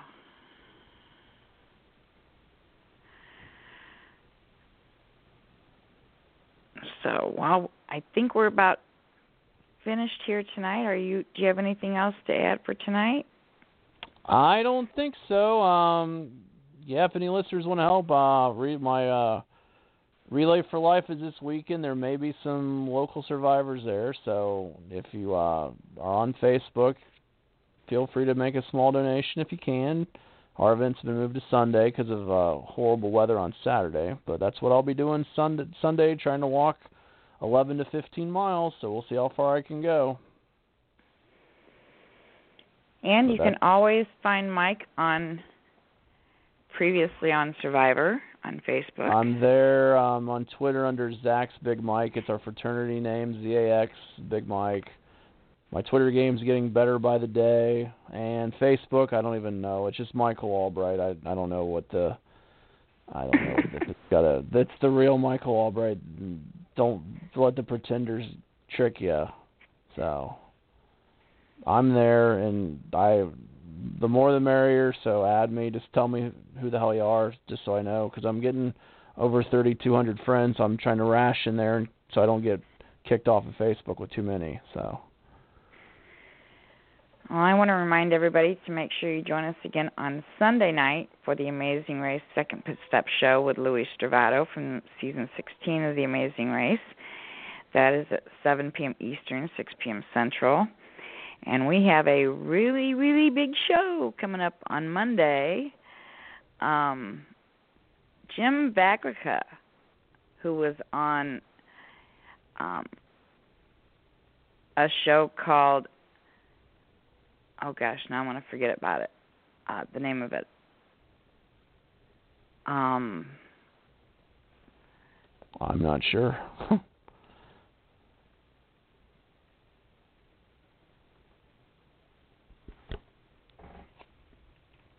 damn, it's escaping me right now. I want to. It's not Mission Impossible. What was it? Rich. What show was Jim Bagwick on?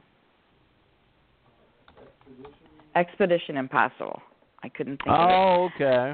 Um. Was he the visually impaired guy?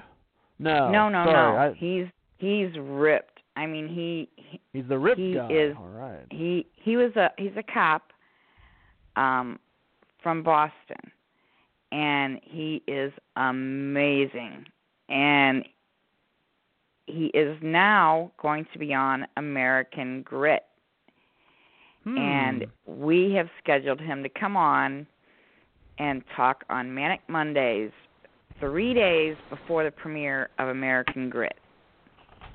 Oh, cool. And I had to go through hoops and jump through all kinds of things to uh to get that interview, but yeah, to have him on three days before the premiere has even started, before the show's even started, it's going to be a great show. So proud to have this interview. Um, Michelle and I both have met him in person a number of times. He comes to Toys for Tots almost every year. He's a very big supporter of that. And so we're just thrilled to have him on and then he will be coming back um either during the show or after the show uh to wrap things up with us after the show but american grit i don't i guess you've been seeing some of the commercials i know you you don't watch a lot of shows that aren't on cbs but this show is going to be amazing it cool really which network is this or where what's NBC. it on? NBC. NBC. Okay. NBC, okay. And it, it's going to be great. Um really looking forward to it. So Well, I hope it goes well. Anytime that they're not there's not survivors on any of those shows, I really appreciate it. So that's awesome. yeah. So oh, cool. That show is at 7 p.m. Eastern, 6 p.m. Central as well. So make sure you stop by and listen to Jim Bagrica from American Grit. Expedition Impossible was a show that was sort of like um Amazing Race, right? Was Mark that with Burnett. the three people Well, or yeah. Am I mixing up shows or No, yeah, it was sort of like The Amazing Race, but it had some of um it had a lot of different shows sort of involved in it. It had some of Amazing Race, some Survivor type spirit to it. it I don't know, it just it cost so much money to produce. Um mm-hmm. I think they said it was like a million dollars per episode to produce that show. Wow. And although it was just an incredible show, they didn't bring it back because of the production cost. So I so wanted it to return. The the scenery, the challenges, everything was just incredible. They had helicopters flying overhead, continually over, you know, the set, catching, you know, every possible scene and it was just amazing um the footage they got. And it's just one of the best shows ever but like i said the production cost just ate it up. And so they didn't bring it back. And he he did great on that one as well. Um didn't win but did came in close and I'll have to so, look him up because I watched a little of that season because I've met you know some of the guys from that, AJ Gibson and Ryan Carrillo who do some stuff out in LA and other events. So I'll have to look him up and see right I recognize him. So yeah. Yeah, he's an East Coaster. Um, he knows um, Louis Stravato and all those people up there on the East Coast quite well. So, uh, yeah, check him out. As a matter of fact, I'm hoping he's going to be able to talk about it. Um, if not, I'll tell you later on. But he was also chosen to be on another show that's on right now on Hmm. um, one of the cable channels, but he got called for American Grit, and he chose American Grit, and I'm so glad he did. Oh, Um, cool. So I'm hoping that he's going to be able to talk about that Monday and tell that story. So we'll see, because it's really, really interesting. So we'll see if he tells that story on Monday. Um, Oh, And I'll tell you, I'll tell you all about it. But um, yeah, if you can make it, come, come listen to the show on Monday. It's I'll gonna be a lot try to. We're doing. I think that's for during our conference call for uh the Durham Warrior Challenge. But depending on how quick we're done, I'll try to jump over. Sometimes we're, you know, sometimes we do an hour and sometimes we don't. So I'll try to do both, but they're the same time. So that's what makes Okay. it tricky. But I'll I'll do my best. Well, if you get a chance, drop on in. All right. All right. Well, that's it for us tonight. We're going to wrap this one up. We're going to close the show with Ron as we always do. Everybody have a great weekend. Take care and have a a great um charity event this weekend as well, Mike. And we'll be back here next week with another Survivor episode and recap. Thank you so Oh, much for yeah. joining us. Here's Ron to take us out for the night. I want to finish off the show with a little music and say to all of my listeners, thank you guys, and thank you all for coming in.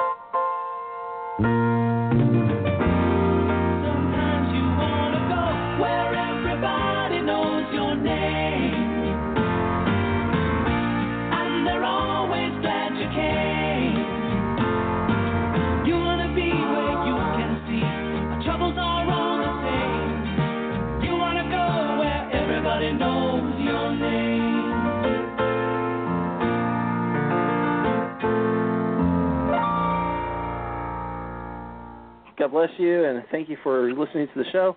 And it was a great one. It was a great one. Loved having Billy Garcia back here with us again.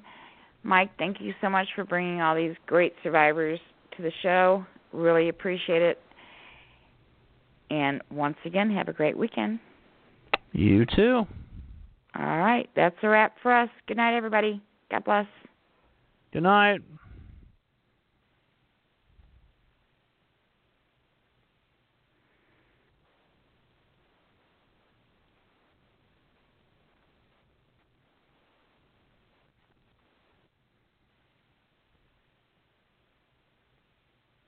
Hello, it is Ryan, and we could all use an extra bright spot in our day, couldn't we? Just to make up for things like sitting in traffic, doing the dishes, counting your steps, you know, all the mundane stuff. That is why I'm such a big fan of Chumba Casino. Chumba Casino has all your favorite social casino style games that you can play for free anytime, anywhere with daily bonuses. That should brighten your day a little. Actually, a lot. So sign up now at chumbacasino.com. That's chumbacasino.com. No purchase necessary. Group. Void were prohibited by law. See terms and conditions. 18 plus.